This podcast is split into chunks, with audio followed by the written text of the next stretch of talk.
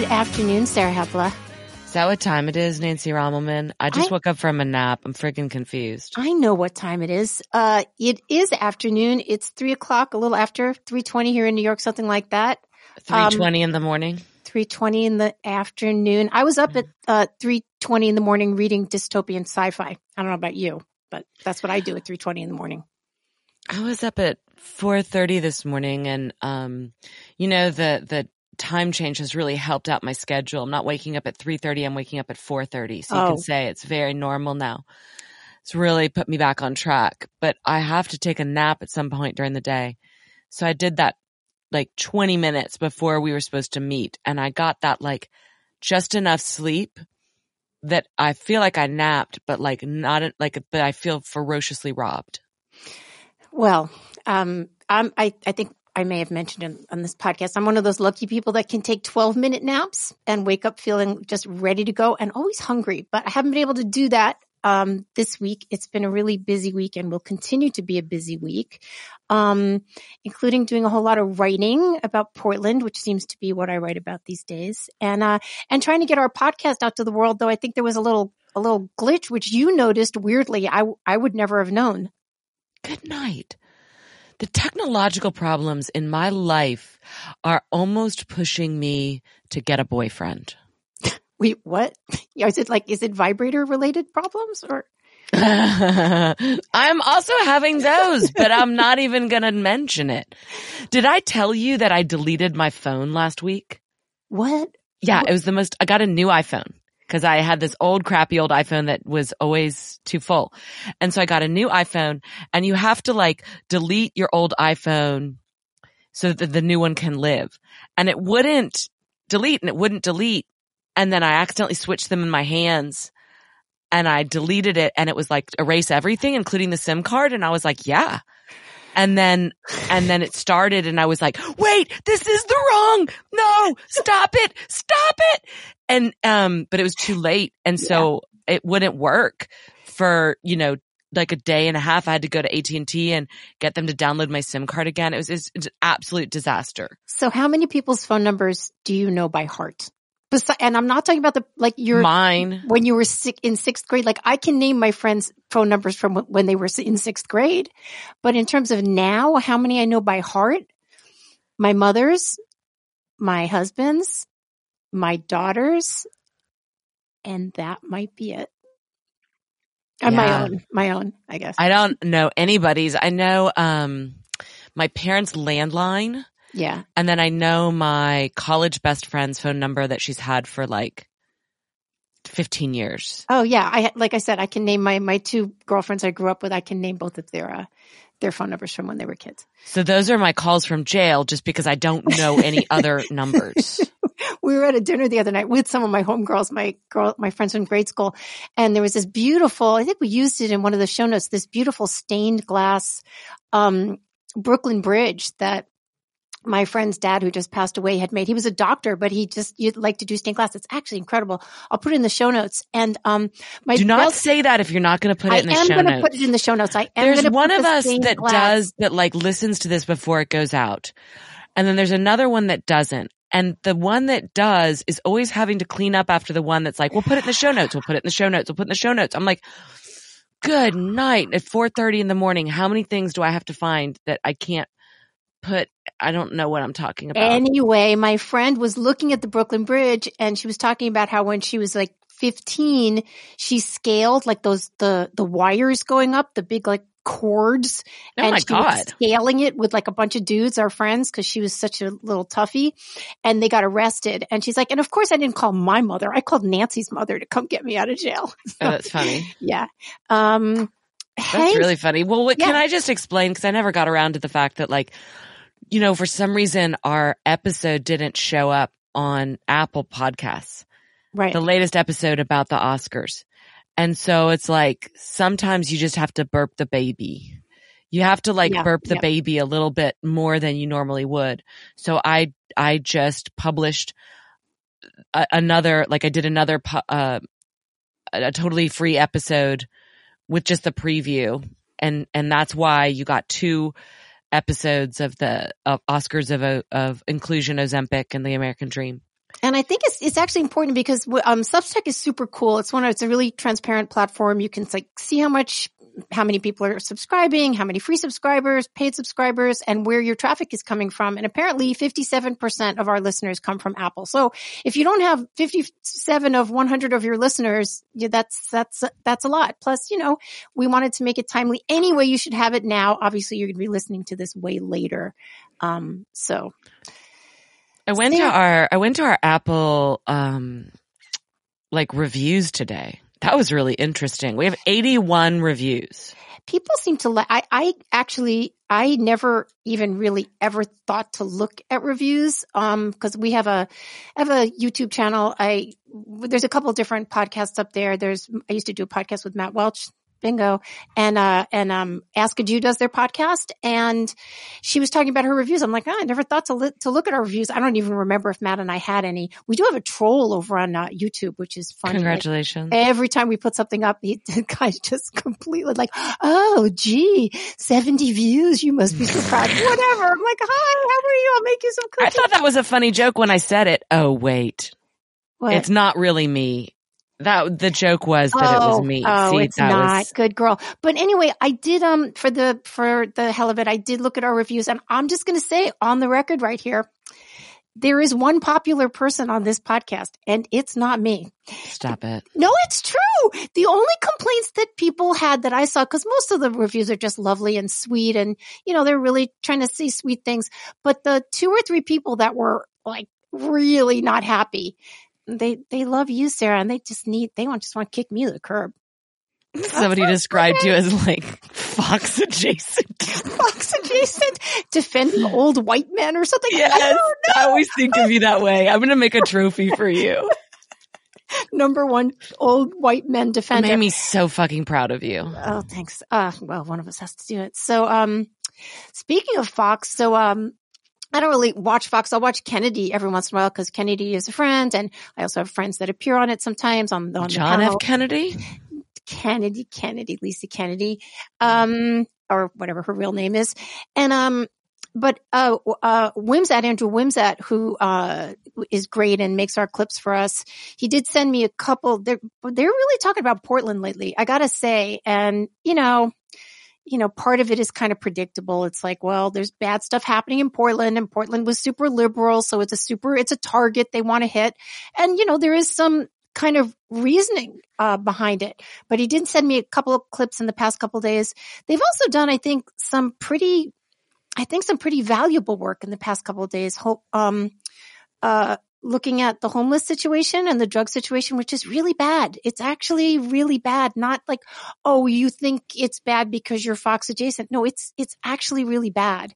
And, um, I'm going back out there next month and I will get my eyeballs on it myself, but maybe I'll link one of the, um, one of the more moving videos that I saw that they produced last week. And they produced it, actually, it was a friend of mine who produced it. Um, she used to be with a local station. She's now with, I guess, the Fox affiliate in the Northwest.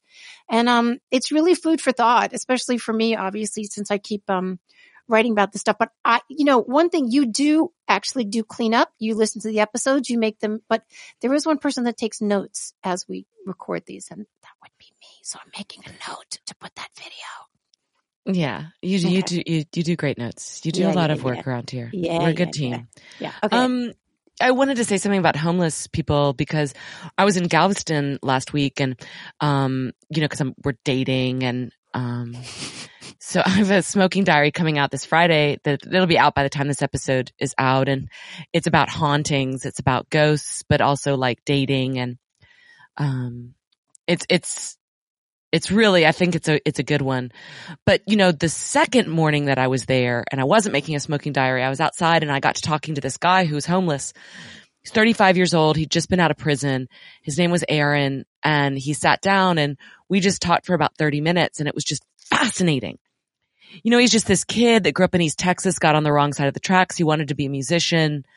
Um, I've looked at his rap sheet since coming back and, you know, a lot of it's like illegal carrying of firearms, which just like, how can you bust somebody in Texas for that? Like, I, I, have no idea. I mean, or is it, it's not illegal to carry, I guess, but maybe if you're a felon, I have no idea. Yeah, probably so. And also 10 years ago, we didn't have open carry. So like he's Okay. 35 and he gets busted for the first time in, 20, in at 25. And if you know anything about the prison system, like you just, it's kind of like a spin cycle. Like you get in and you kind of, it's really hard to keep getting out. I asked him, uh, what was the hardest part about being in prison? Do you know what he said? I mean, do you have any guesses what he would say? The food?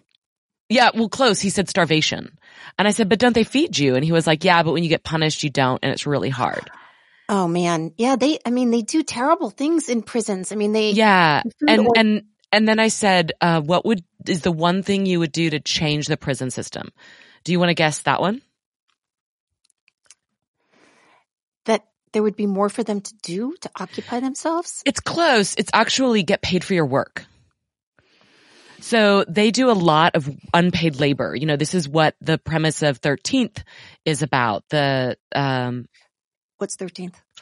It's a documentary by Ava DuVernay that kind of looks at how the 13th Amendment, which outlawed slavery, then sort of found new life in the prison system. And it's based on The New Jim Crow, which is a book that I haven't read, but people get really fired up about. And they're, you know, it's, it's a little bit more of a racialized critique than what I just said.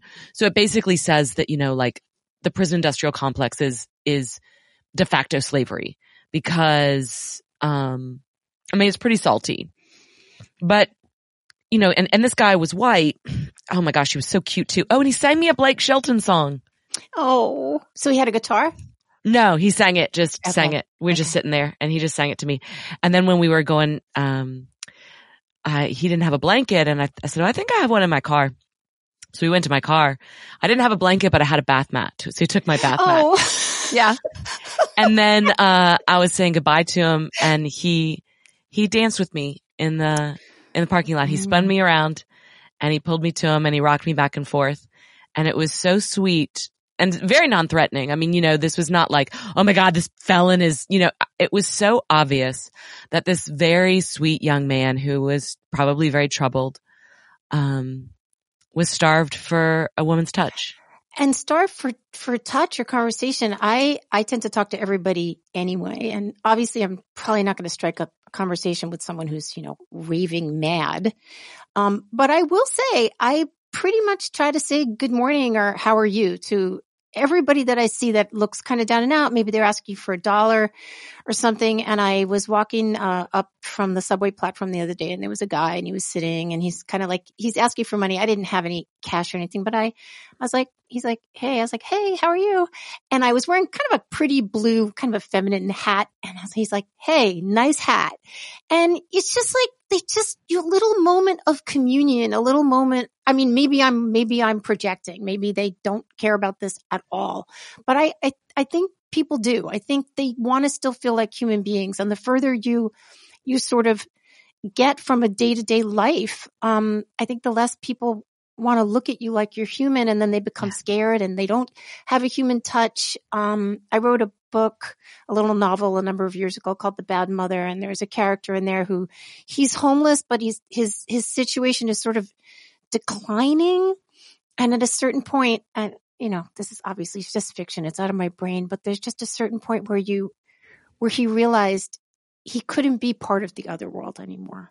He'd like passed something. And um, it was just kind of heartbreaking. Anyway, so One of the reasons that Aaron came to mind was because um, I asked him why he wasn't asleep. It was uh, about four thirty, as I said. I, I guess it was about five o'clock when he sat down with me. I said, "Why aren't you sleeping right now?" And he said, "It's scary to sleep at night."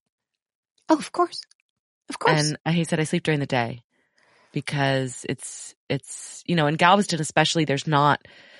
You know, this is something that I talk about in the smoking diary. You know, there is not a huge homeless population. So I was walking on the street and I passed a body. And when you see one homeless person, it's freaking scary. And it's weird how like one person can be so much scarier than if you pass like 20. Cause if you Oh, pass yeah. 20, there's like context for it. It's like, oh, there, this is a homeless community. But if you pass one person, you're like, is this a dead body? Like you Mhm. don't know what's going on. And so there was this one person that I passed and, you know, it was really scary because it was very deserted in the middle of the night. And, um, you know, he was saying, yeah, it's, it's, he'd, he'd had a truck, um, but it was stolen while he was in prison. So anyway, so he doesn't have a truck anymore. And, um, but he's got a bath mat now. Providing what protection we can, Sarah Hepola. So, Sarah Hepola, I think you, uh, I'm not exactly sure what we want to talk about today, but I think you do have some letters that we have been threatening to read. What's the letters theme song? I think it's like um letters and soda. That's one. Or it's letters and soda. Dear Mr. Postman. Mm-hmm.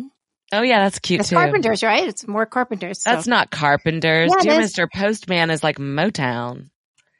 No, not the one I'm singing. Oh, maybe okay. there's a Motown one too, but yeah. Okay. If we're so, doing a Dear Mr. Postman song, we're doing a Motown Dear Mr. Postman. Okay. Okay. We're doing like a hot jam that you I do like. like letters. I do like letters and soda. I think we did that last so, time. Maybe yeah, that's we, just we, our letters theme song. Okay. Letters so, and soda is a line from Liz Phair's fucking run, which is one of the first things that Nancy and I discovered that we had in common was that we both loved Liz Phair. Mm-hmm. Though I came to her very late. I was not a fan yeah, of hers when she first came out. I was like, oh yeah, this Liz Phair. I heard of her. Obviously, she was kind of a phenom, but I didn't until I, I don't know, actually like three or four years ago. And then my daughter and I went to see her play, which was great at the New Yorker uh, festival. And she gave a talk. She sat on stage and talked for about 45 minutes with, or was being interviewed and then she jammed and it was, she was great. She was really great actually. Oh, and speaking of great, Lana Del Rey has a new album that came out this week. My yep. goddess. Yep. Yep. Yep. When I was so. walking around Galveston, I was listening to Norman fucking Rockwell. I was repeat. listening to that yesterday. I was listening to that yesterday. Wow. Like girl. Mariner's apartment Mariner's apartment complex. Oh my, oh god, my god, it's so oh good. Oh and it was just like so on repeat. And then I was listening to um Fuck It I Love You. And that, it just and the greatest, like I just oh that song, the music is so album. good. It's such a good album.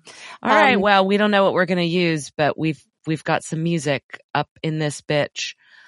Well, every podcast has letters. I'm going to work on this intro. Yeah. Um, I just woke up from this nap. I'm so sleepy. I'm so sleepy. Um, we have letters. We have letters that people and listeners have written to us. Here's what I think, Nancy. Here's what I think, and I'm going to throw it at you. I think we make this episode open to everyone so they can hear what they're missing. Yeah, sure. Why not? Okay. So we're flinging open the doors to flinging our boudoir open. right now. I'm opening my negligee. Do it again. I'm glad. ridiculous. You get arrested. okay. What'd you say about my, I did a tweet today that said my, my entire apartment building smells like bacon and I'm about to bake a chocolate cake. What did you say? Stop speaking in metaphors. anyway, okay. You're dirty. Uh, Stop sexting me. I you're am, sexting I'm me sexting on Twitter. I know. I know what you're saying. I know exactly what you're saying. And I, I'm, I smell what you're cooking. Okay. Um, okay, but we really do have letters. I've, I've been collecting these for weeks now. And, you know, we're going to make this a regular thing. This will normally be a premium subscriber only podcast but for this time, we're flinging open the doors and everyone can play and listen. And this is what happens when you become a paid subscriber. You get, you get ushered in to our boudoir. So we're going to start with a little bit of a sexy question, actually. This is from the comments section. You know, our comments are our listeners, our, our subscribers only. Somebody put on Instagram the other day, I couldn't comment on your, on your podcast and I wanted to be like, thanks for paying. Pony up, dude. yeah. Thanks for trying to freeload, buddy. Really appreciate your support. And I do, of course. This is, uh, in reference to, you know, last week we talked about the Michael Irvin, uh, debacle, the yep. Dallas, Cow- Michael Irvin of the Dallas Cowboys, who I, I erroneously called a, I think I called him a wide receiver and he's a running back, or maybe it's the other way. He's a running back and I called him a wide receiver. Let me be honest. I've got this on a, a, different episode to correct because I don't know what it is right now. I'm very bad on football. But Robin from our comment section has a germane question for us. She says, Troy Aikman, who's the former, uh, Cowboys quarterback, has always been on my celebrity sex list. Would love to know who's on yours and Nancy's. Celebrity sex list trying to Troy Aikman is, is a handsome guy. Uh, I'm he's not on my celebrity. I don't. Can I say he's also really nice? I met him. I went to Oh, a cool. launch for his, um, he has his own boutique beer company called Eight. And like, I, you know how like I always want to ask questions Mhm. and, um, I really came so close during that conference to uh, raising my hand and saying, why is it called Eight? And then that would have been like the most embarrassing question ever because that's his number on the field and every Oh, other boy. person in that room knew that. But I had the good sense to shut the hell up. And I, it was a really amazing day though because I ended up talking to all these former football players that I didn't know were big deals. Like a guy named Daryl Moose Johnston, I sat down next to because he was just looked bored. And then we ended up talking for like 30 minutes and he's like the coolest guy. And uh, I have this cute picture of the two of us. And I finally figured out who he was. And I was like, Oh, I'm sorry. I didn't know you were a legend. And he was like, it's cool. I didn't know you were a legend. I had no idea. I had no idea. I don't know who these guys are. You can't tell who's a, who's like a friggin' lawyer and who's a, you know, a Hall Yeah. of Famer. I don't Yeah, think he is a yeah. Hall of Famer, but he should be in the Hall of Fame. He was Emmitt Smith's, you know, um, you know, guy. When, when Emmitt Smith got in the Hall of Fame, he got up there and thanked Daryl and, and, you know, he's just a, oh, also good looking guy, silver fox. And his wife was just like, what the fuck are you doing? She didn't actually say that. She, she actually just was like, um, hi. And you are? And I was like, I'm sorry. I'm, you're sick of this. Your husband gets hit on everywhere you go. So I'm going to leave now. So anyway, um, why was I telling you this story? Cause I met Troy Aikman, who is a fucking Adonis. I mean, he's like six foot a million. He's really tall for a quarterback. And, uh, I and said, also because he's Robin's sex fantasy.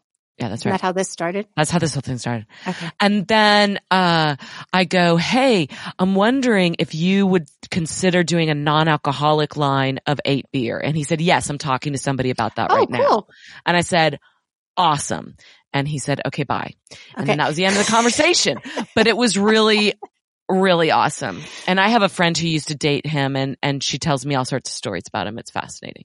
I love knowing all the cheerleaders, by the way. It gives me the inside scoop.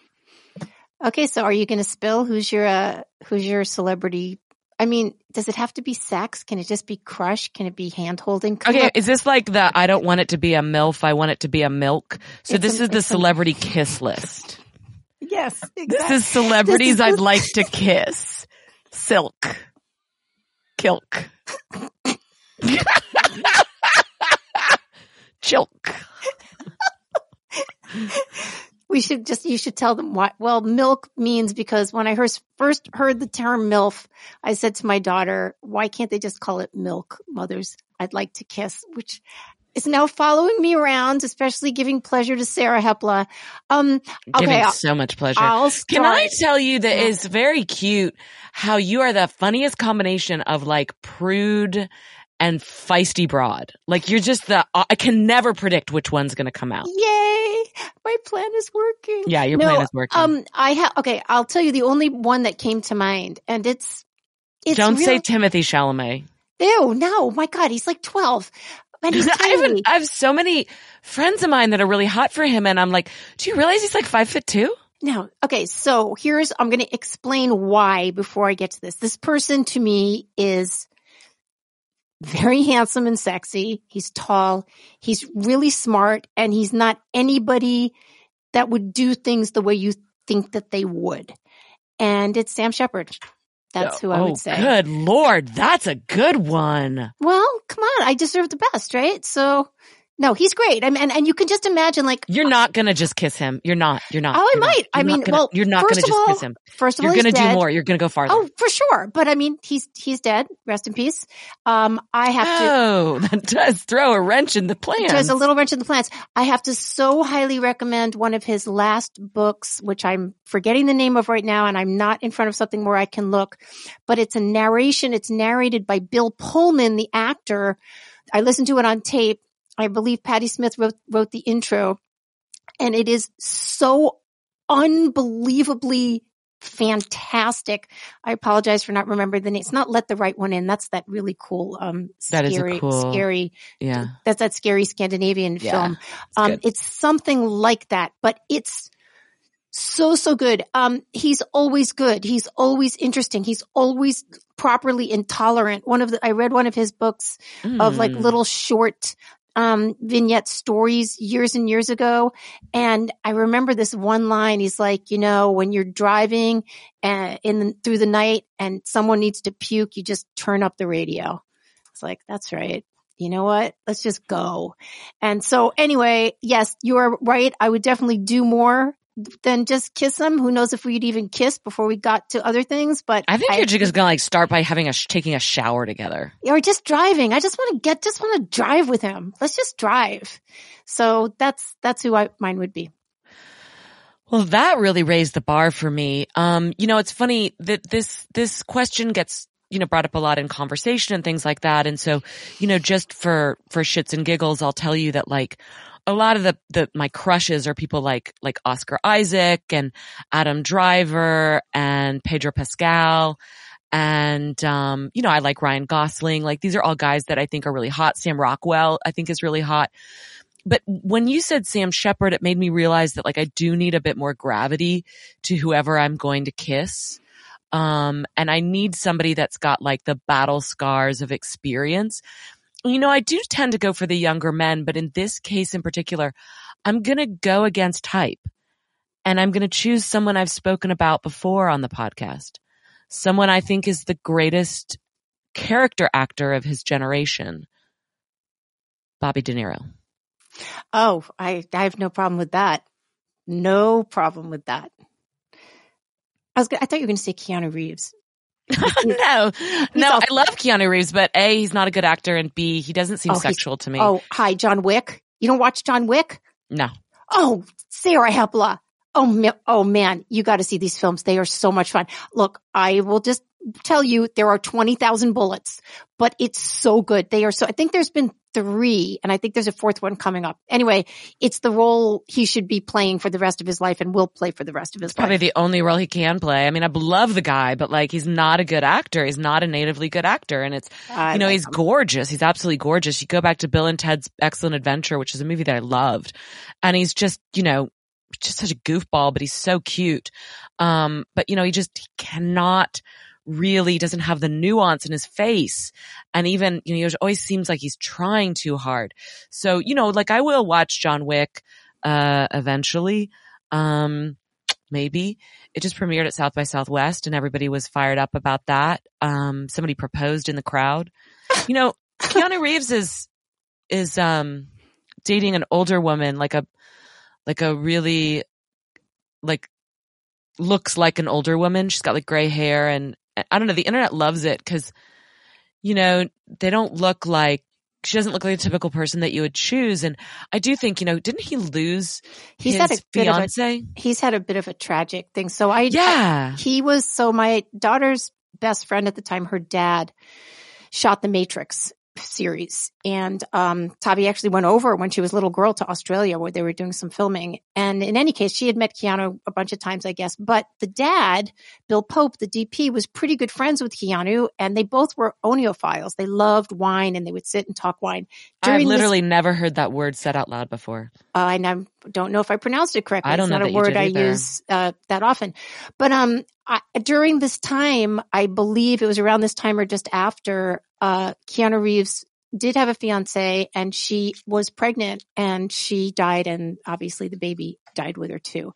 How so, did yeah, she die? I don't know. It's, I really don't, I don't know. It's, and I think, you know, this is interesting, Sarah, you know, everybody's life, if they're famous and if they're, I don't know, if their publicists think it's a good idea or if they want it to be a good idea, their entire lives are just, they're like slit from, you know, crotch to neck and just sh- everything inside is shown on the, in the tabloids yeah. or in the paper.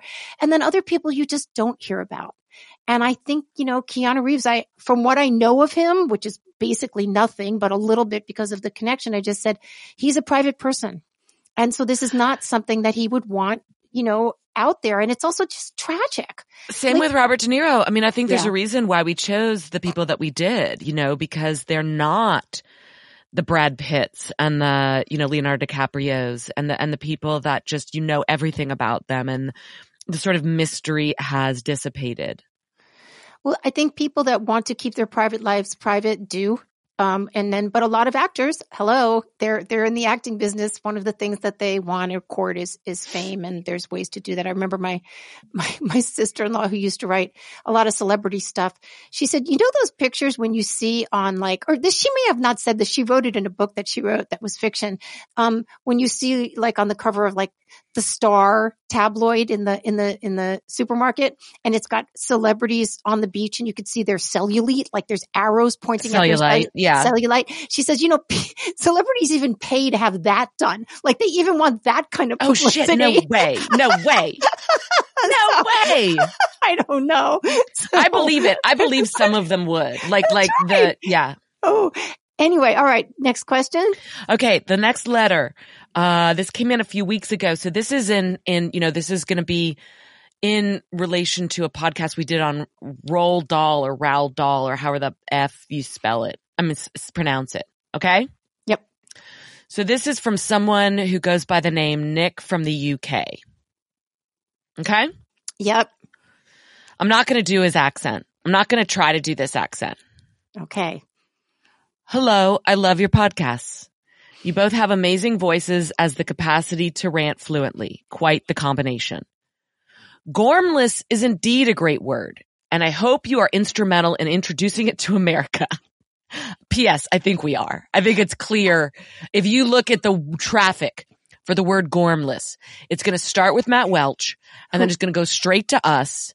And we've pretty much, that word has taken over America. I, we should just mention the reason I, I mentioned it on the podcast is we were talking about the former editor at the LA Times and the New York Times, Dean Baquet, who Matt always calls the gormless Dean Baquet. It's so that's how that, that's how that got there. Okay.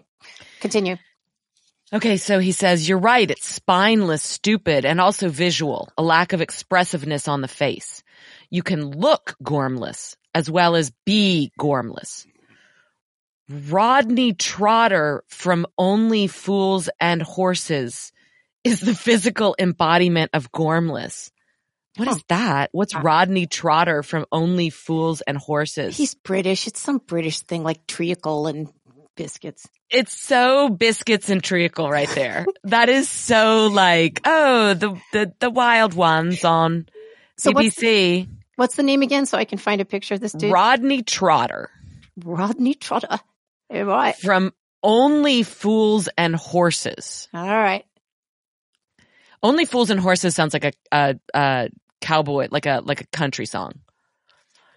And Rodney Trotter just sounds like Hi, Trotter. Anyway. Yeah, doesn't sound right.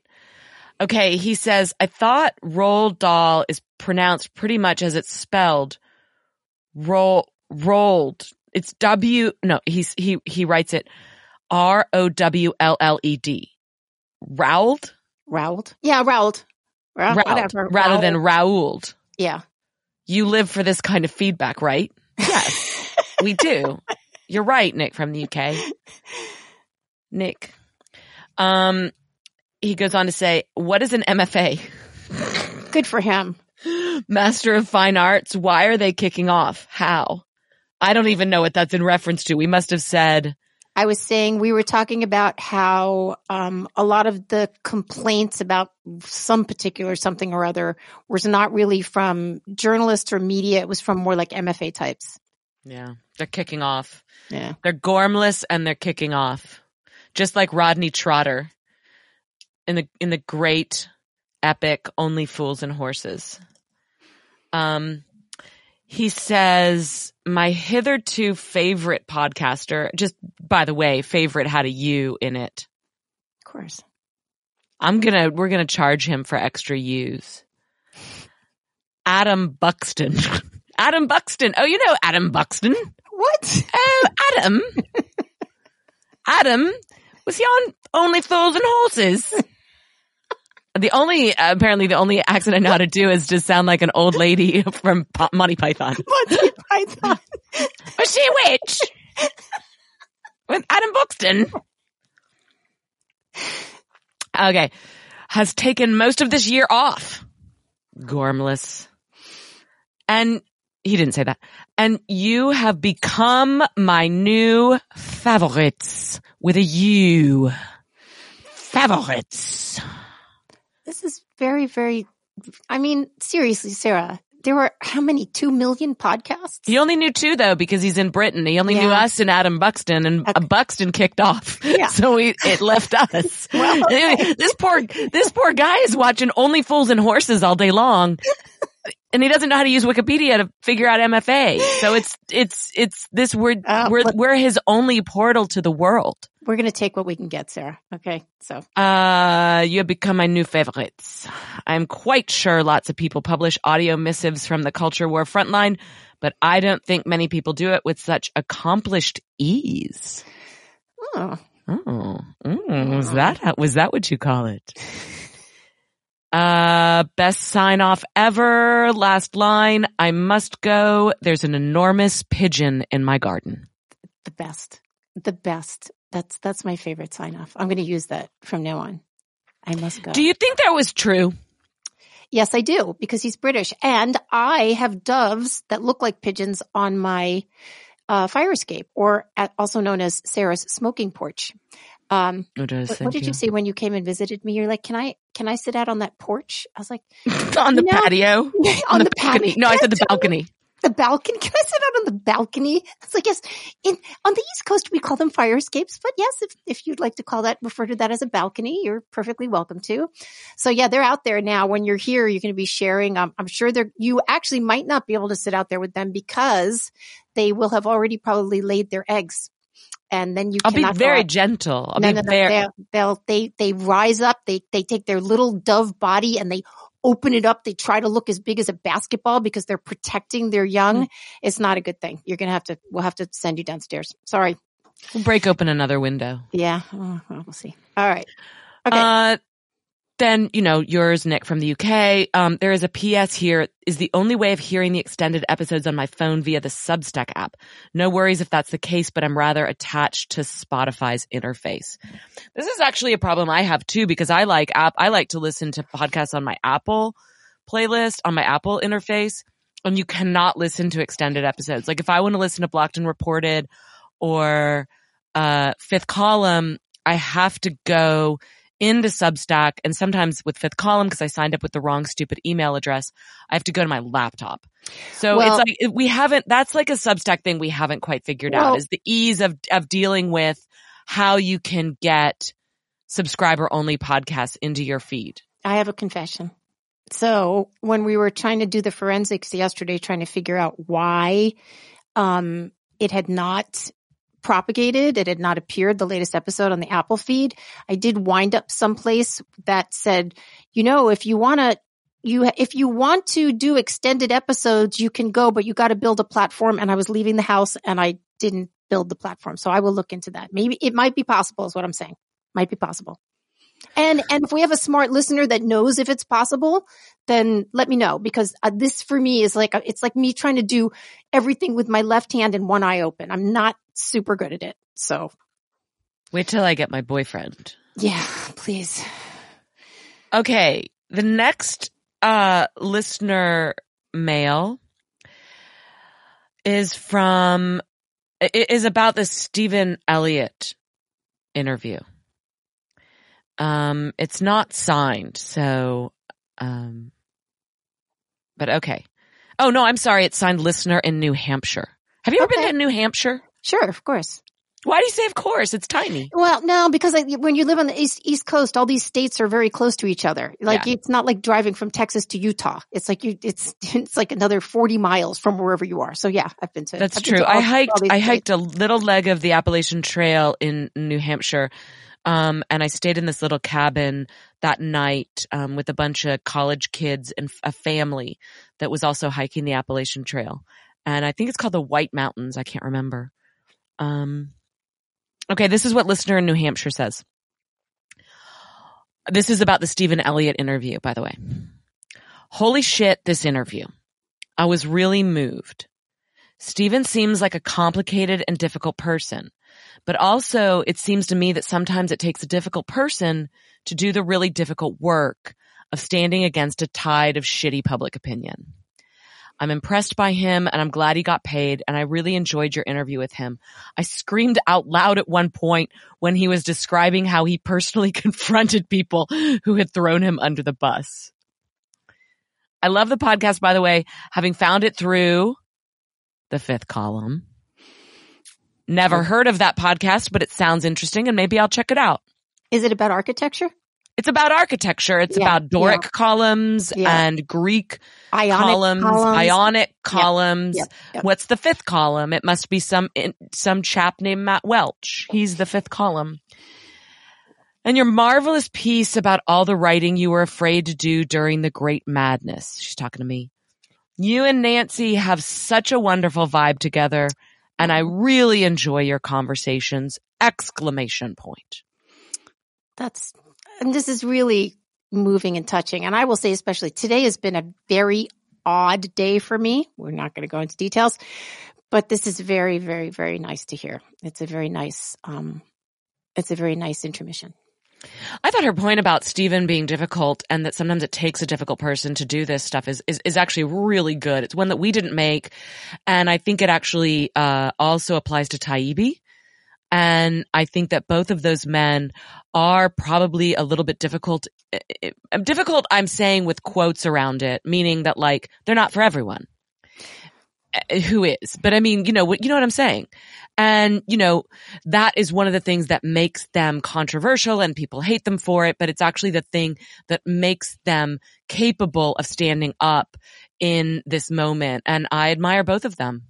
I don't know either of them personally. You know Stephen personally. I don't. Yeah, I, Steven's been a friend for a while. I will, you know, Taibbi is the son of a kind of a, you know, a ink stained, wretched journalism guy. Yes. Old, old school kind of journalism guy. I've heard him talk about that. And so he's got a certain idea of what journalism is and whatever his past holds. He's also just a hardworking dude. I mean, Yes. this guy works really hard. Uh, Stephen comes from a really, really rough upbringing. His mother was disabled. Then he became a ward of the state. Yeah. Then he was on his own. He was on the streets. He was a, I think he was a, a stripper for a while. He, I think he had drug and alcohol issues for a while. Like Stephen has really hustled, like in every sense of the word in order to make it. And everything he built was sort of very much of his own devising. It wasn't like, oh, hey, I can go get an MFA and then maybe I'll get an internship at, you know, Right. at Tin House. It's like, no, maybe I'll build this thing. I'll punk rock this thing. I'll do this in order to survive. And He's then very he became punk rock. he became sober quite a while ago. I mean, I've known him about six years. He's sober and he just really, Stephen, he lost. Okay. So first of all, in a sense, he had nothing to lose in terms of like, I know how to do this. I build stuff. And what does Stephen do now? He like finds ramshackly houses and he builds them and he rents them out. Like he's really building stuff and like with his hands. Okay. Not just like, oh, I'm going to be some like landlord flipper, right? I actually stayed in one of his places in New Orleans when I passed through there in June 2021. But, um, he really, in a way, even though he did lose his publisher and most of his friends and his book deal and a million other things, he really had nothing to lose. It's like, fuck, Mhm. I'm going to try this. I believe this is right. And, you know, I think not just our, our wonderful listeners that agree with that. There were so many people that believed he was right. Per usual, it's the sort of, you know, 2% or if I just finished listening to the last um, episode of the uh, Witches of um, the Witch Hunt Oh. of J.K. Rowling. We'll maybe talk a little bit, bit about Witch, that the later witch trials of the witch J.K. Rowling. trials of J.K. Rowling and um another name nobody knows how to pronounce. No. Um, but but um, they're really talking about the breakdown of of of what sorts of people are really complaining, and it's really it's really a small amount of people. I Yes. mean, in in in in in in, in Rowling's case, she's like most you know most trans people are kind of like yeah, they're people. They have jobs, they have families, they do this. They're not particularly political, and they're definitely not calling for people's heads. Or I mean, you oh. Oh my God! I, have you listened to the fifth episode? No, not yet. I'm Oh, on. I'm, it's- I, it's- I've I've gotten to four and it's friggin' fantastic, but I haven't done five yet. Okay, we're gonna. I'll wait listen to it before we do our next episode. How about that? it's And um, then we'll just talk about it on that. Yeah, yeah. It's um it is I will just tell you I've I I won't I won't say any of the things that were said, but they really um the producers Andy Mills and and also the um the the the host they they went back and they looked at you know the thousands of comments that had been made um about J.K. Rowling, from angry people, um, very angry with her. I'm not going to quote any of them directly, but I will quote something that I saw a number of years ago, which I've said on this podcast before. It was someone who crept onto Twitter a couple years ago and said something like, well, I don't know. I really do think there's biological differences between men and women. And the response, one of the responses was, I will cut down, I will cut off your mother's head and shit down her throat. And it's like, okay, so there we go. So that's, that's sort of, that, that was deemed a commensurate reaction. However, I will say in the episode, we'll, we'll talk about that at that time, they really go into the reasons why Helen Lewis does. Helen Lewis, who wrote, who of the new guru. We got to have her on the Atlantic. pod. She's so yeah, interesting. She's amazing. She really kind of drills down into why people might have these reactions that they do and why they might feel that the way they do. And it was really, really interesting. Anyway, for the next episode. Um, but what, but if you haven't, if you haven't checked it out, go, go check out the witch trials of J.K. Rowling. It's, um, it's, it's illuminating. Uh, it's terrifying. Um, and it's happening right now. So it's, it's worth listening to. Before we leave that other email, yep. which was it was a listener from New Hampshire, but I happen to know it, it, she was female. So, um, a, a woman, a, a, a woman, uh, a, I, I, I, I'm gonna stop now.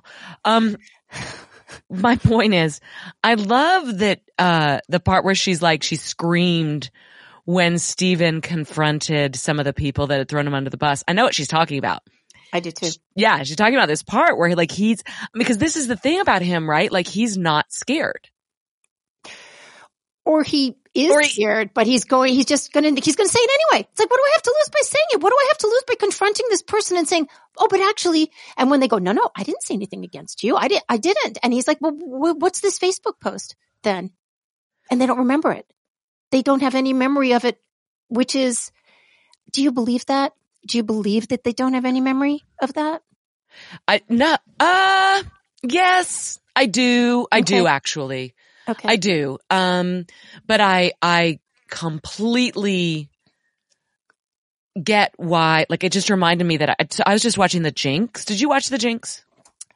I did. I got extremely angry at it. Uh, it's like, I have so many thoughts about it. I'm oh, going to put man. it, we can talk about it next episode. Oh man. But there's a part at the end where they confront him and I was screaming. I mean, I, not screaming, but I was just like, ah, because I know exactly what it would be like to be Andrew Jarecki, who's the director, sitting across from this guy and showing him the evidence that I have that I believe proves that he is guilty. And, uh, you know, I just, I found that fascinating, fascinating, fascinating, fascinating, fascinating. And you know where it takes place a lot? Galveston, Texas. Uh, oh yeah, you sent a picture, didn't you? You sent me a picture. I did. I sent you a picture of the Robert Durst house because Robert Durst went to Galveston, which is one of the, the, the New York Times writer who I, I mostly really liked, but I thought his comment about Galveston was a little harsh by half. He was like, Galveston is where people go when they want to disappear. And I was like, or live their life. but I, but no, but I, I kind of get it. I kind of get it. I, I travel a lot of places and I'll be driving up like wow, if you never wanted anyone to find you, I wouldn't have picked Galveston. Often I'm driving through like upstate New York, some weird area. You come to this little motel in the middle of nowhere. I'm like, well, no one will find you here. I mean, Galveston so. is where you want to go if you like want to disappear within an hour of a major city and also with a pleasure pier on a boardwalk within walking distance. I have a non sequitur question for you, Sarah. Perfect. Do you ever have the fantasy yes. of just dipping and no one is ever going to see you again. Yeah, hundred percent. Me too. I mean, do you ever sort of just... You know what's really messed up is when I was I was going through a really hard time about a year and a half ago and I was on a project that I didn't think I could complete and I was like really freaked out about it and I just had all these fantasies of disappearing and I actually had this fantasy of going to jail. Oh, uh, well, if I did go to jail, I'd like to work in the laundry please? I just thought like, because then everything would be taken care of. And, you know, so it was interesting to, t- to hear Aaron, my new buddy, tell me about the starvation part because I hadn't thought about that. But I was kind of like, I just wouldn't have to worry about anything. But of course, I'd miss my cat a lot, so I can't do it. And if, but then you wouldn't have to take Ozempic if the there was starvation. It's going to be the best weight loss program. Oh, that's so on this podcast for, for, for Ask a Jew. I guess they were saying one time that it was like, you know, it, at least the Holocaust was very slenderizing. Look, I didn't say it. Okay. It was, I did not say that's it. A, that's a Joan Rivers kind of joke. It is. Oh man, I was trying to find a great Joan Rivers uh, actual clip for our last, um, for our last episode, but I couldn't, I couldn't find a good one of just like her, some of her quips on the red carpet. But yeah, the, the disappearing. So when things get kind of, I don't know if I get in a certain mood, I not only think about it, but I think about like how I'm like, there's gotta be a service in New York City where you can call them and say, pack this up today, pack Gotta it up. be. I don't either like either put it somewhere or get rid of it. I don't care. Uh, then you got to obviously get rid of all your electronics you because they will find you. You have anything beeping, they're they're going to find you. So you got to get rid of all of it. And then where would you go? Right? I already know where I would go, and I already told the person that I that I'd we I'd convene with that I might show up one day at her doorstep. But the only person I would tell would be my daughter. That's it. You're not even going to tell me. Nope. I would know this is a different. I, this I've been thinking about this for years before I met you. But I'm I'm here now. I know, and this may really complicates things. but uh, Christ. no, oh I, my it- God. I'm going to bring Nick a- from the UK to replace you. it's a default fantasy for sure. And and I have friends that know this. They like they're like, you're not doing that thing again, are you? I'm like, I'm not doing it. I'm just telling you that it's very, it's a, it's attractive. But I, I you know that re- thing that thing that the, the New York Times writer said about Galveston. I mean, I was a little bit harsh on him because the truth is, is that I met this one guy. He goes by the name of Fishhook, and he's a commercial fisherman. And I was talking to him while we were having a cig down by the pier. And I go, well, how did you get to Galveston? He goes, well, I was running from the feds and I needed to disappear. And he, so he burned everything he had, like his cell phone, everything. Yep. And he, he went to, he went to Galveston and he became a commercial fisherman. He, he's, he goes out on those boats five months out of the year. yeah. It sounds like an Eagles song. I was running from the feds, had to burn everything I had. Um, That guy, that guy was a total Eagles song. Okay. Um, I have another letter. It's by a reader named Seth, and I don't know if I'm allowed to say people's last names, so I'm just going to not yeah, say people's yeah, last yeah, names. yeah. Okay. A few random things, colon. I really enjoy the podcast. Even my wife is becoming a fan, which is saying something since neither of you is a mass murderer or TV fireman. That's a little bit presumptive. Slightly presumptive. Which one do you want to be? I am a TV fireman. Oh man, that means I got to be the mass murderer. I'm not. I'm Gotta not down, be. I'm not down with this, but okay. I think part of why you guys resonate is geographic. My wife and I grew up in New York, lived most of our adult lives in Los Angeles, currently live in Austin, and our Oh. daughter lives in Portland. Damn, he hit all our Oh. hot spots. All of them. Wow, dude. So lots of touch points. I wonder if he's the one that asked me to check in on his daughter. Someone's like, Oh, "So cute. maybe, maybe when you go to Portland, you can check in my on my daughter. Kidding, not really. Anybody whose kid is in Portland is going to ask you that question. Yeah. All right. But more importantly, the thing I appreciate most about both of you is your commitment to complicating things. That's right. It's a brave stand and an admirable mission. Please don't lose that. This is my favorite mission. Mission style is my favorite position. That was a joke that made sense in my head. And then when, missionary. and then when I tried to say it, it didn't make any sense at all. I'm going back to uh, sleep now. Um, complicating things. Yeah, that's a, I think you have to. It's funny. Um, the past couple of days as I started on this podcast saying I've been, I'm just like all Portland all the time and I have to be super careful. You have to be super careful because of course my timeline is on Twitter is going to start filling up with maybe more negative stories or more negative videos and, and those videos are true. However, let me go check Portland Business Journal. Let me go check in with my friend who now lives in uh, Oregon City. Like, what's happening here? And then I get conflicting. Okay, conflicting is fine. I can have conflicting opinions, but trying to balance it so you're not bringing your message on the tip of a spear and trying to overexcite people. Um, but I think, and especially when you do that, when you do write, you can do it or talk you can do it with some sense of probity. Like I actually have been looking to make this more complicated and now I can tell you what I'm seeing. And if you want to push back and give me more information, that's great. But, you know, I feel, I feel pretty confident as opposed to, you know, the cherry picking sort of stuff. So thank you. That's a very big compliment. I appreciate that. He says, please don't lose that. We won't. Not losing it. Nancy Okay. A request. Oh God. Which I made early on in a comment, but which I'm sure you don't remember. Can you please talk about Kathy Sipes? S E I P P. Oh, hey. Hold on. She was a real beacon for me when I first got online and began discovering interesting voices. I was living in LA and working in Los Feliz adjacent. So I sort of feel like I was there with you guys in the late 90s, early 2000s. Well, you were. Hey, what is there a name? Is there a name there? Seth, I told you. Oh, Seth, sorry. Hey, Seth, I would be super happy to talk about Kathy Seipp. So Kathy Seipp uh, was a few years older than me. I knew her sister actually. I'd done some theater with her sister when I was in my mm, mid to late twenties in LA and had a baby and started reading scripts for a living and then really wanted to be a journalist. And I didn't know how any of this worked. I would write articles and I would um, fax them because this was the days of fax machines, right? It was now the early 90s. And I would fax them to like the LA Times or to the LA Weekly or to Los Angeles Magazine. And nobody ever answered me. Well, obviously, because that's not how journalism works. Finally, someone did answer me. I get a phone call and she said, Hi, Nancy, this is Catherine Seipp. I got your article. It's good. What do you want me to do with it?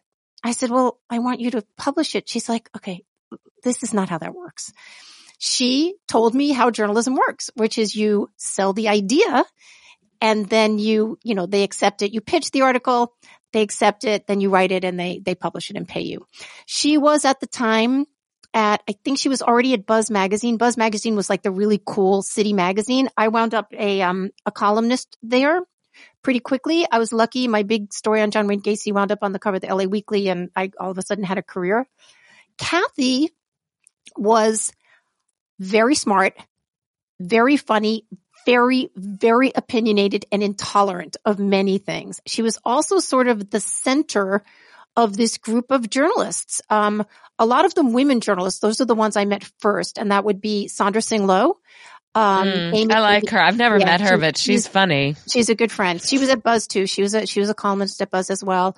Um, Amy Alkon, Monica Corcoran, um, me, Hillary Johnson, a bunch of others. We used to have breakfast or once a month, once every two months at the farmers market, which is down on Fairfax. And we would just take this long table. It would just be like a nice kind of gossipy catch up, uh, deal.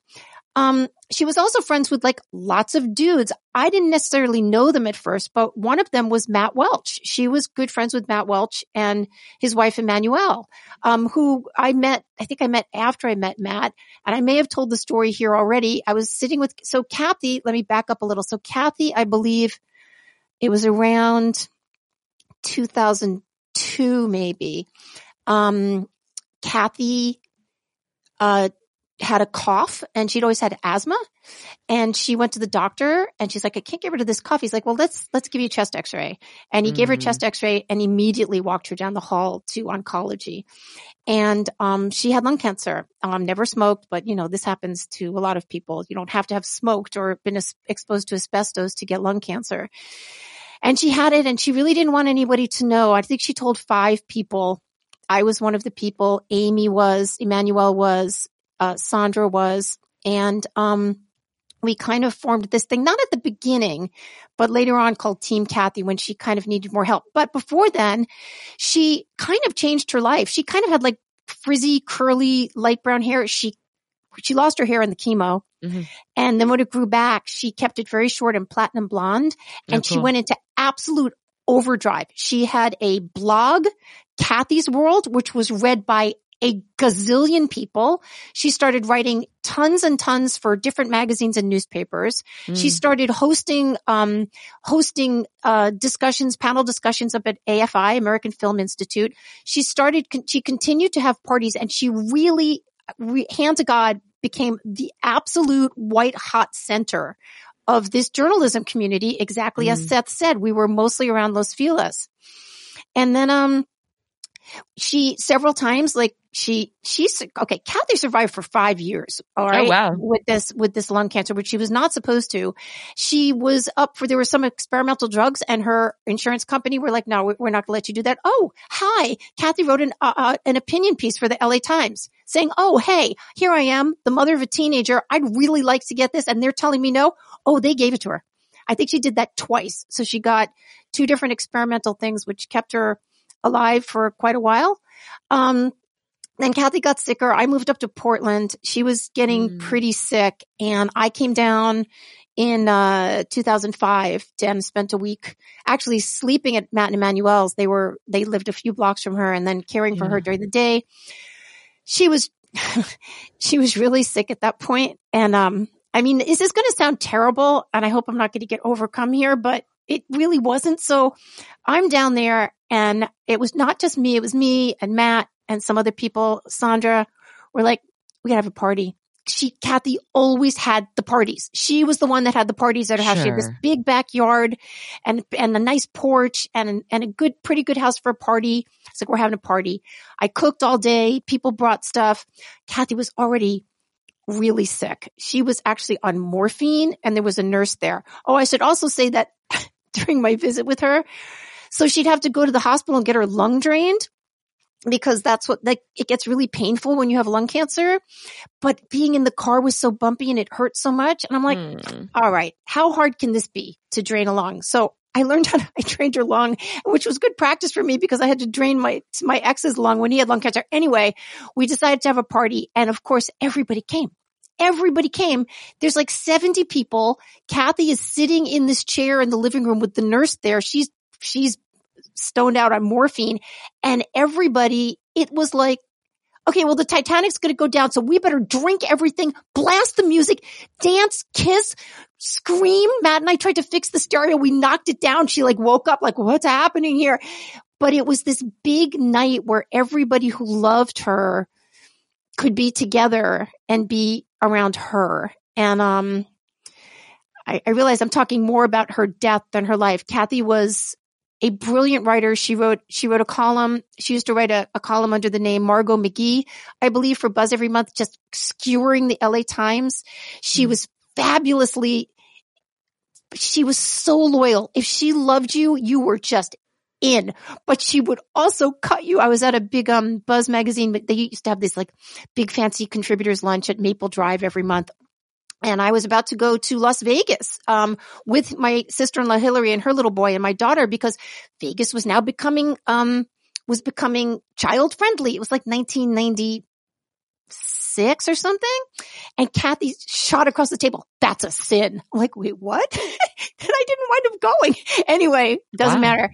Kathy did. Um, uh, Kathy did die, and when she died, uh, it was kind of a big deal to the point where, and I know this sounds so sort of, I don't know, silly or petty or not important, but we were so, everybody knew her and was so engaged with her. And she had been such an online presence that I believe she became like the number two most searched person one day on Google. And we were just so proud for her and mm. we miss her.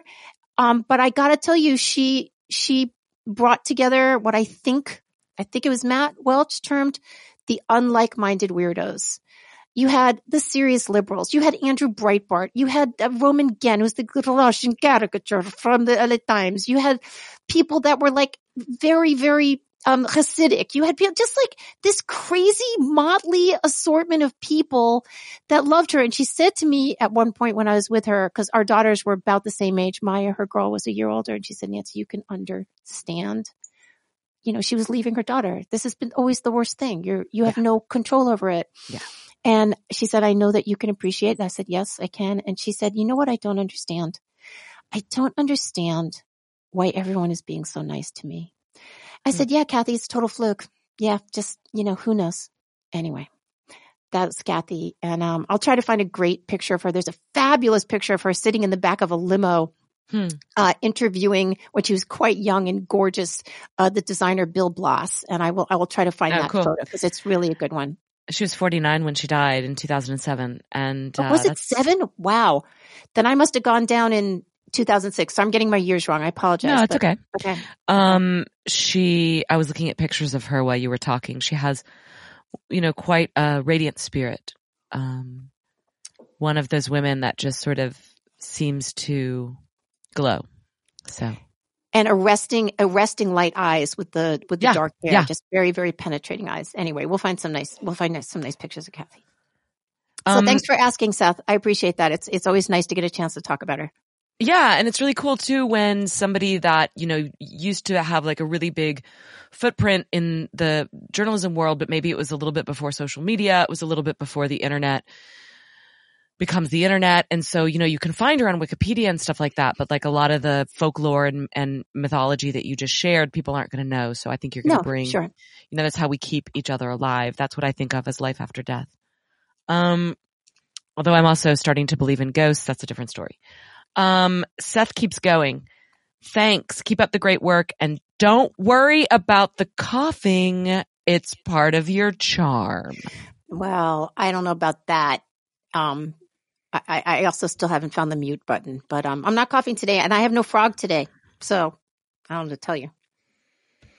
You need to find that mute button. You know where it is. It's just on the, like it's on the little panel where our names are. There's a, you know, there's a button that says camera, one that says microphone, and one that says toggle raise hand. And then the middle one is the mute button. See, because I initiate these, mine doesn't have any of those, but that's Got okay, it. Sarah. Okay. that's all right. Okay. Let's keep going. Mhm. Do you like this? Mhm. I like it too. This is from somebody whose name, whose last name I have permission to use. It's from somebody named Larry Kamer. And he writes, what I love about your podcast is that it delights and pisses me off at the same time. Yay. I was waiting. I was like, we got to get some negative letters in here. We got to get some like "girls go screw yourself" letters in here. That's good. I did a podcast pre-pandemic and understand just how hard it is to keep things interesting, let alone thought-provoking. Can I offer a perspective on Taibbi? It's influenced by many years of working in the political trenches. What made Democrats like me so mad at the guy was his seeming ignorance at being used as a blunt instrument by Jim Jordan and some of his insurrection denying everything is Biden's fault Republican colleagues. A lot of the anger you heard from Plaskett, Goldman, and others was their way of saying, how can such a smart guy like you allow yourself to be such a dupe and be so self-righteous about it? Was some of their language over the top? Sure. But nothing out of the ordinary for the show trial masquerading as a congressional hearing that we saw last week.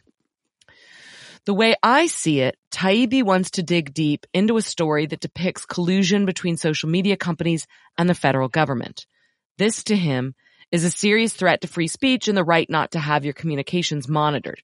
Great. I've worked with reporters a lot over the past 40 years and I get that news is often what a reporter thinks it is, even if it's baffling to the rest of us. The Twitter files is, in my opinion, not the big deal that Taibbi Weiss and others make it out to be. It's a story, sure, but it doesn't pretend the downfall of the Republic. I especially admire Bari Weiss for what she's building and her commitment to decency and conversation. And I get that she and Taibbi did their jobs when a source like Musk offered them such a juicy story. Where I part company with her is their reporting revealed a lot of people, like Yoel Roth, just trying to do their jobs in impossible circumstances, where pretty much every decision was lose-lose. And I've yet to hear Bari condemn Musk and others for their actions that led to threats against Roth and his safety. Nancy, you made the po- point in the last podcast that a good reporter needs to bite the hand that feeds her sometimes. So I guess the issue is that Weiss, Taibbi, and other journalists I respect have to have a little more self-awareness, especially when they're being used as pawns for some powerful jerk's agenda. That's what undercuts their credibility. Smoke them. Well, I agree with some of that. I would say I don't find Taibbi to be whatever the word he was that he used, sort of like on his high horse or something like that. I don't find Taibbi to be that way, but I can understand how some do. I also do think it's a little squishy. I mean, look, if if if uh, Elon Musk had come to us with the Twitter files, I would have I would have accepted, or with all this Twitter information. I would have accepted. I would have invited the smartest people I know. I would have invited Moynihan and, and Welch and maybe Jake Sieg- I said us, doofus. Because Oh, they should- they'd come to us. Yes, stop with the coughing. Um, okay. uh, come to us and, and, and maybe Jake Siegel from Tablet, maybe a few other people that I know and say, let's, let's really look at this and present it because it is absolutely, you are absolutely opening yourself up to saying, why are you doing this guy's work? And especially when Musk, who I think is, you know, a very, very fascinating dude who's created some, I think, ineluctably fascinating, yeah. you know, science and, and, and means of, um, of transportation for us. Still, it's a little squishy. I mean, Sarah, I don't know if people know this, but you know how many times you get emails from people saying either it's from like a PR person or yeah. it's from um or it's directly. It's like write my story, write my story. I really want Nancy to write my story. And it's like, you know what? That very, very, very rarely works out because right. they always have a reason why you, they want you to write their story. And I don't feel comfortable with that. And I have many times some of my best stories I walked into as a journalist believing I was going to investigate a story that was this thing and it turned out to be something completely different. Hundred percent. So, but you know, to, to, to defend Taibbi, you know, sometimes the person that writes you and says, write my story has a goddamn good story and you'd absolutely. be an idiot not to, to take him up on it. I told you I would take him up. I would have taken the, the, the, the, information in a minute and I would have surrounded myself with people that would have made it more complicated. Now, I'm not saying that they have done a, a I think they've done a great job presenting the Twitter files. Some have been more interesting to me than others. Um, I think some of it is extremely valid. I also believe that there's reasons why um, the Democrats or different members of government would not want these things to be uh, hold as much water as they seem to be holding. Um, but uh, anyway, I, I agree with his point. I understand that. I think what he wants is uh, either maybe a little more skepticism, maybe mm. on the part, or maybe just at a certain point. Yeah, and I don't know though. I don't know how you close that door. I mean, they got the information the way they got it. What what are they going to do? And you know, also Musk has not has occasionally behaved kind of badly. You know, he has, has said things about people that he, he shouldn't have said on Twitter. Like he's, he's, he's kind of, he's kind of been, he's kind of incited the mob sometimes. And that's, that's not good. Like you can't, you can't do that. You have to try to keep things cooler. And sometimes I think sometimes Musk can be hilariously funny, yeah. but he can also say some things that he has to actually walk back later because he looked like a buffoon for yeah. like making fun of that one guy who was paralyzed. It's like, dude, yeah. yeah. Anyway, you know, um, the name of the podcast that Matt did before he does did America this week was Useful Idiots. And the idea was a critique of media that are are being useful idiots for you know that's that's a that's a reference to, isn't that like a Russian? I don't know. Yeah, I don't either. I, we're, we're not smart enough. Moynihan no. would know it. Uh, Taibbi would know it. Kirn would know it. We'll I think have, have them on the podcast so they can tell us what useful idiots means. I think it is Russian. I think it is. Yeah, I think it's basically when you're doing the work of the government. Um, yeah. and you know, so he's going to be particularly attuned to that role. I think, you know, Larry's perception is that he's walking into this a little, duh, duh, duh, and I don't think that's true. I think Matt, I would definitely not judge him based on the congressional hearing alone because he was pretty muzzled. And I, you know, I would look at his work on his Substack, which has been pretty yep fascinating and prolific and deep. I think it, you know, in conversations with Walter Kirn, I think, you know, he does tease out the question of like, you know, who is this Elon Musk character? Like they don't know either. And how do you handle it? Like it's not just, I don't want to bite the hand that feeds me. It's, I don't want to fan the flames. So, you know, yeah, it, yeah, it's, it's like, what do you do when there's a bull in a china shop? Do you just get really quiet or do you push the bull? And, you know, I, I, don't know the answer to that. I don't know what I would have done if I were in Taibbi's, you know, position and Musk were, you, you know, was fanning the flames for Yoel Roth, which I think was wrong. I think it was flat out wrong.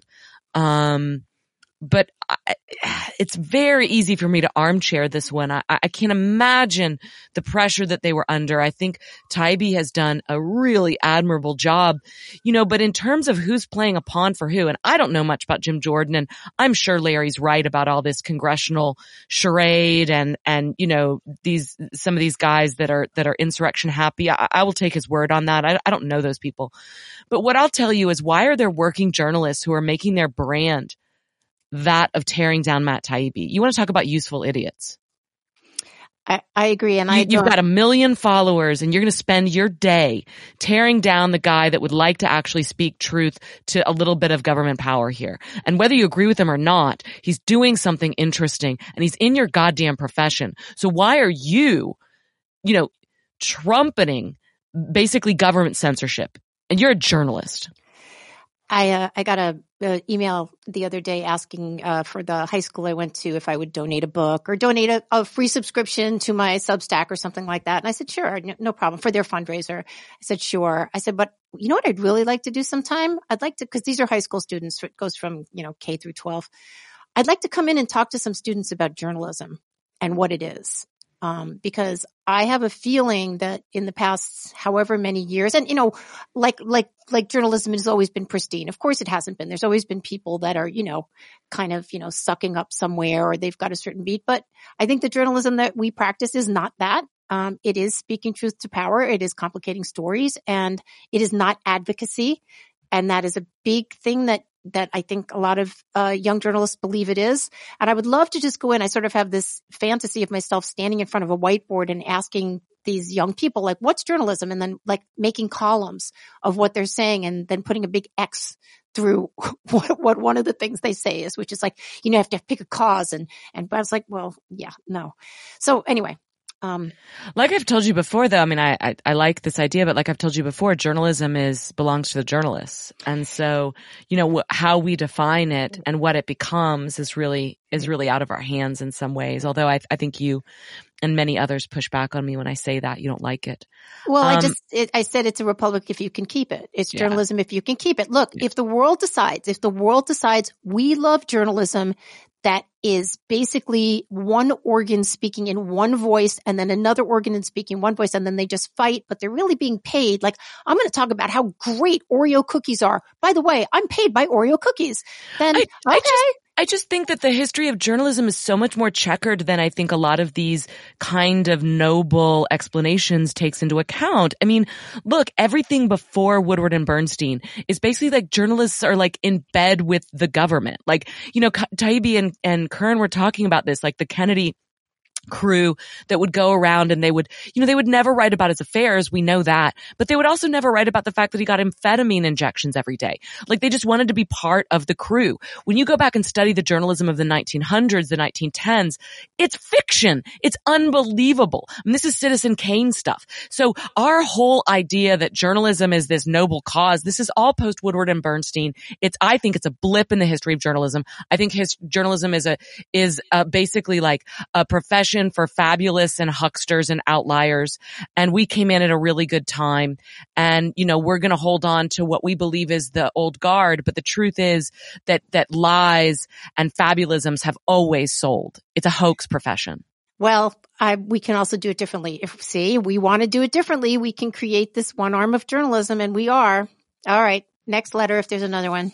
I wanted to say one more thing. Yes, ma'am. Um, you know, Larry makes the point that a lot of the Twitter files feel esoteric. I, I would agree with that. They're over my head. And, you know, Matt Taibbi talks about this being the most important, um, story of his career. And, you know, it, it's it's hard to know. Like like it's kind of like asking a writer what's the best story of their career. Like I remember asking David Sedaris his favorite story, and like he has like twenty really really famous stories. And he told me this really random story from Me Talk Pretty one day, and I was like, okay, I didn't even like that story, but that's just what he thinks is his best story you know, we're not always the best, you know, uh, critics of ourselves, right? But let me just say that like, you know, I didn't live through Watergate.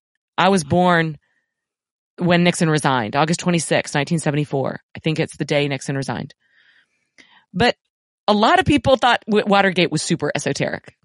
They thought huh. it was super esoteric well, and it didn't matter. And if you watch All the President's Men, it's basically these two guys that are fighting for why the hell do we care what's going on? This is all, con- you know, creep and, you know, what is Watergate and all this stuff. You know, it's, it's over people's heads until it takes down a president. Well, right? Okay. Well, I will say I was not aware. I mean, I was old enough when Nixon was, was voted in the, the second time. And I know that he won with like just this incredible landslide. I will say I was alive and cognizant. And of course, I was a New York City girl, kid of liberals, New York Times and all that. So that was the world I was in. Yes. However, I can tell you it was pretty big news. It built. Maybe people didn't It care at all at the beginning. It built, it built to the point where we, like, I remember watching his resignation. Like that was a television Of moment. Of course, by the like the time he Wizard resigns, by the Right. time he resigns, it's Right. huge. I'm just telling Right, you, right. there were years, years when Yeah. people did not care about that story and, and Well- they're fighting for space on like page, you know, 14 or whatever and nobody cares. Stories don't always start out as blockbusters is my point. I watched a little short documentary, which I actually fell asleep the last five minutes of, but it's a little 40 min- minute documentary about Mar- Martha Mitchell, who was the, um, the wife of John Mitchell, who had been, uh, he had, I think he'd been just in some kind of business, no, lawyer. And then he became, cam- uh, Nixon's campaign manager. He was his closest confidant. And then, uh, Nixon tapped him to be attorney general. But, but John Mitchell's wife was not gonna, was not a quiet gal and she started to make waves. She was like big on the party circuit and then she started to talk about things and then they, they drugged her in a hotel room. It was a big, Yeah. I'll, I'll put a link to it. I think that's my hot box actually, but I'm sorry. I fell asleep in the last five minutes, but, um, I- Mitchell actually resigned, um, um, because he, it was like, you're going to have to choose your wife or your president. And he, he chose his wife. Yeah. I have one more One more. One last letter. Is there anything you want to say to our readers before I read the last letter? Uh, I want to say that I look forward to doing this every week. I would like to say I love getting your letters. We love hearing from you. I would like to say to remember, because this is the free episode, we do have, besides about the one or two episodes we drop a week, um, we also do specials on Fridays. Sarah drops her smoking diaries, which is, it's, how long do you talk for usually? Like half an hour? Nancy, I did 50 minutes the other day. Like I, somebody was like, do you plan out these things? I was like, it is so clear that I do not plan this out. um, and then she writes something like long and expositional and there's pictures and there's videos and stuff. I do something on Sunday mornings, which is designed, it's called Pie Talk. It is designed for you to like while you're making your cup of coffee on Sunday morning. It drops at nine Eastern time. You can listen to it and it's me talking a little bit and there's a recipe, which I also include in written form, but I also tell you, well, I'm glad yours is 50 because mine this week is 11 minutes, which is super short. So, um, we do that for you. Those are just a couple of little things and we do our monthly Zooms first Sunday of the month. We do a Zoom. Um, so those are, that's what you're going to get if you become a paid subscriber. And I've, and we've, we've got a lot of great interviews coming up. Yeah, um, like do. solo interviews that Yeah. I'm, I've got in the hopper. And I don't know if I'm going to make those primo or not. I haven't decided, but you know, that's not another incentive. And I'm also, I'm doing, we usually don't, I have another Substack called Make More Pie or nancyrommelmann.substack.com. And I am doing a series because I'm writing about Portland all the time. I'm doing a series of interviews, Portland interviews, dispatches from Portland. And I have been cross posting them here because, because it's audio and you guys are listening to audio. So those are going to come about once a week too. So there's a lot of, there's a lot of content here. It's Okay. just- it's just a lot of content. yeah, it is. The the last letter came directly to me, but I got this person's permission to read it on our podcast. Um, I did tell this person that it was a premium subscriber only, so maybe I shouldn't say their name, but their name is so friggin' awesome. Well, don't say the It's like last name. Don't say the last name. Money, money is the last name. I was going to say, I said, don't say the last name. Oh, I only said the last name. Now I can't say the first name. No, don't say the first name. Don't, don't. It's a woman. Okay. and it's when you put the names together, it's very unlikely. And so this begins, dear Ms. Hepola, which I appreciate her starting with the Oh. honorific. Before I begin, let the record reflect, yes, that is my real name. I am also probably the farthest thing from your target demographic. A geriatric Gen Z Calvinist. That just like blows, I don't even know what that means. Geriatric Gen Z. That means she's like oldest, she's older Gen Z and she's a Calvinist. That's me, older, like oldest Gen Z. No, honey. No, no, honey. Oh, oh no, Gen Z is later. Sorry, I thought Gen X. Sorry, sorry. You're so X, cute. Z. Shush now. It's like, it's like Gen Z is like 25. This person Sorry, is like yeah. 25. Okay. It's my firm belief that mid 90s babies, oh, maybe this person is 30. Oh, boy. 20, 28, 28, mid 90s babies. It's my firm belief that mid 90s babies are the forgotten middle child of the culture war. We were the guinea pigs of internet socialization. Both Chris Hansen and MySpace were given to us before we could drive a car, and our parents had cell phones without touch screens. Interesting. Do you remember Chris Hansen? Do you remember who that is? One of the Hanson brothers? Oh, that's a you're adorable, you little Gen Zer, you little you little geriatrics Gen Zer. I think it's the guy from uh, To Catch a Predator. I don't remember. I think so. Okay. Um, but you know, he he MySpace, he would do those like, you know, basically your kids are on the internet and they're gonna be exploited by pervs, which was totally true at scale. it's like completely happening. Um, she continues, Ms. Money continues. Heterodox feminist spaces nevertheless have offered shades of understanding.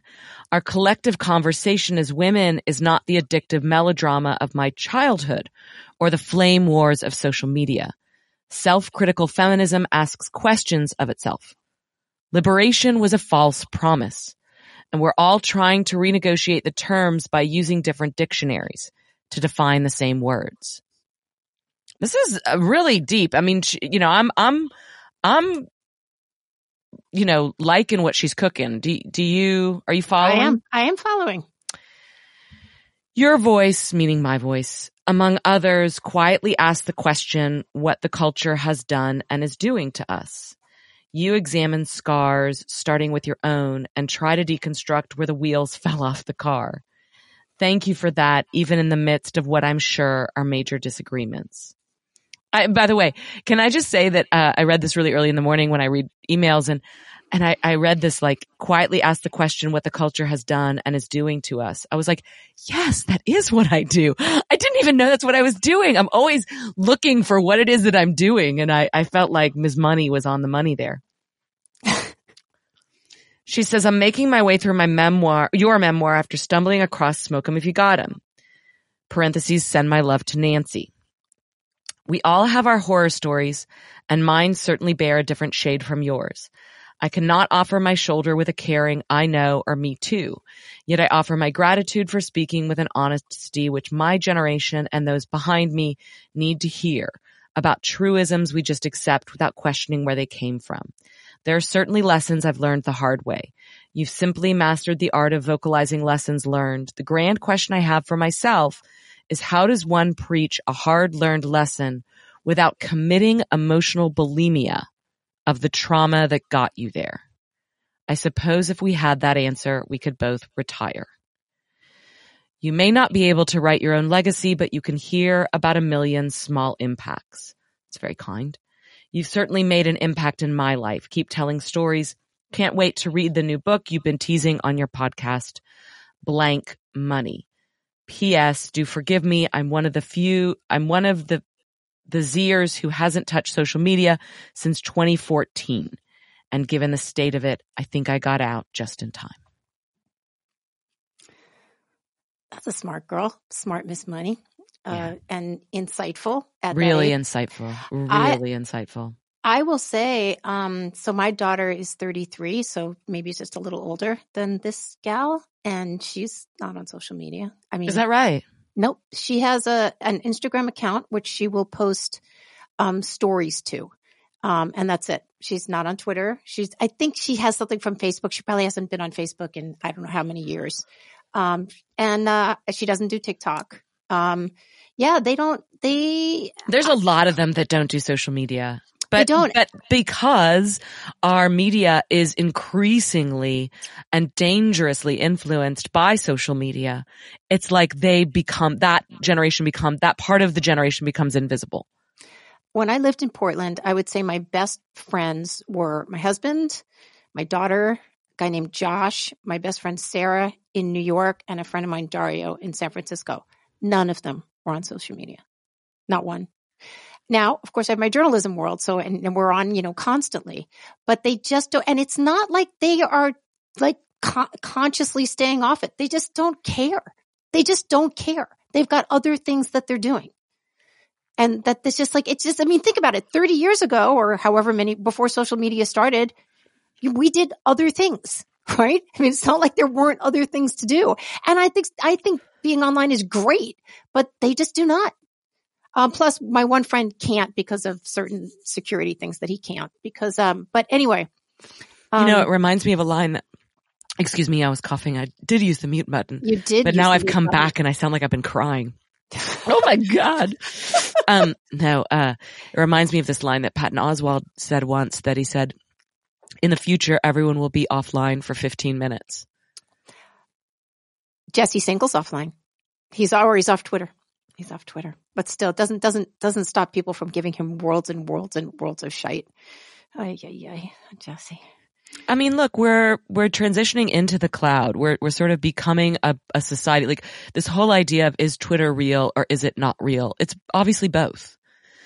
But eventually, as commerce and social worlds, you know, are centered in the metaverse or online or whatever it turns out to be, there really won't be a question of whether or not Twitter is real or not. It will just be simply where people are.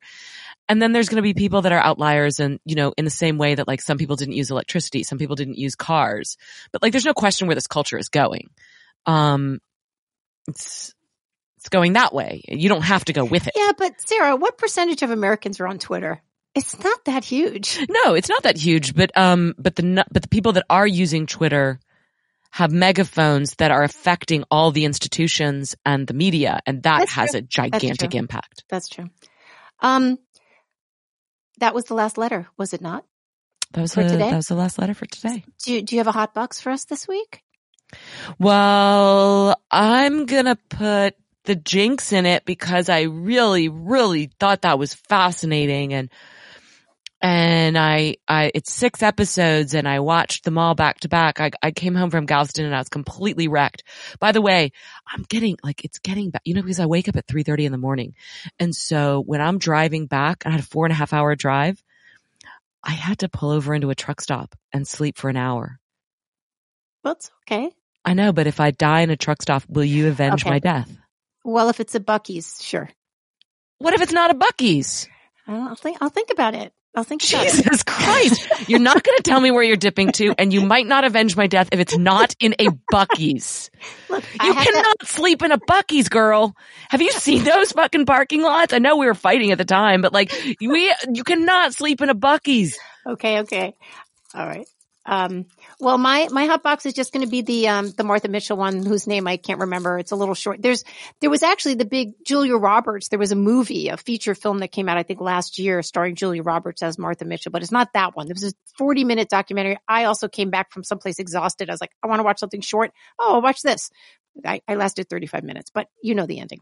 I um, got so into the Jinx that when it was done, I immediately watched All Good Things, the Ryan Gosling, Kirsten Dunst fictionalization of the Robert Durst story that hmm. Andrew Jarecki had done before he did the Jinx, which is why uh, Bob Durst was willing to talk to him because he hmm. found him sympathetic.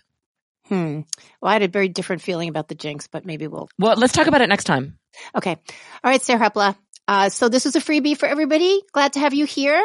Uh, do consider becoming a paid subscriber and we'll see you soon. We love you. Smoke them.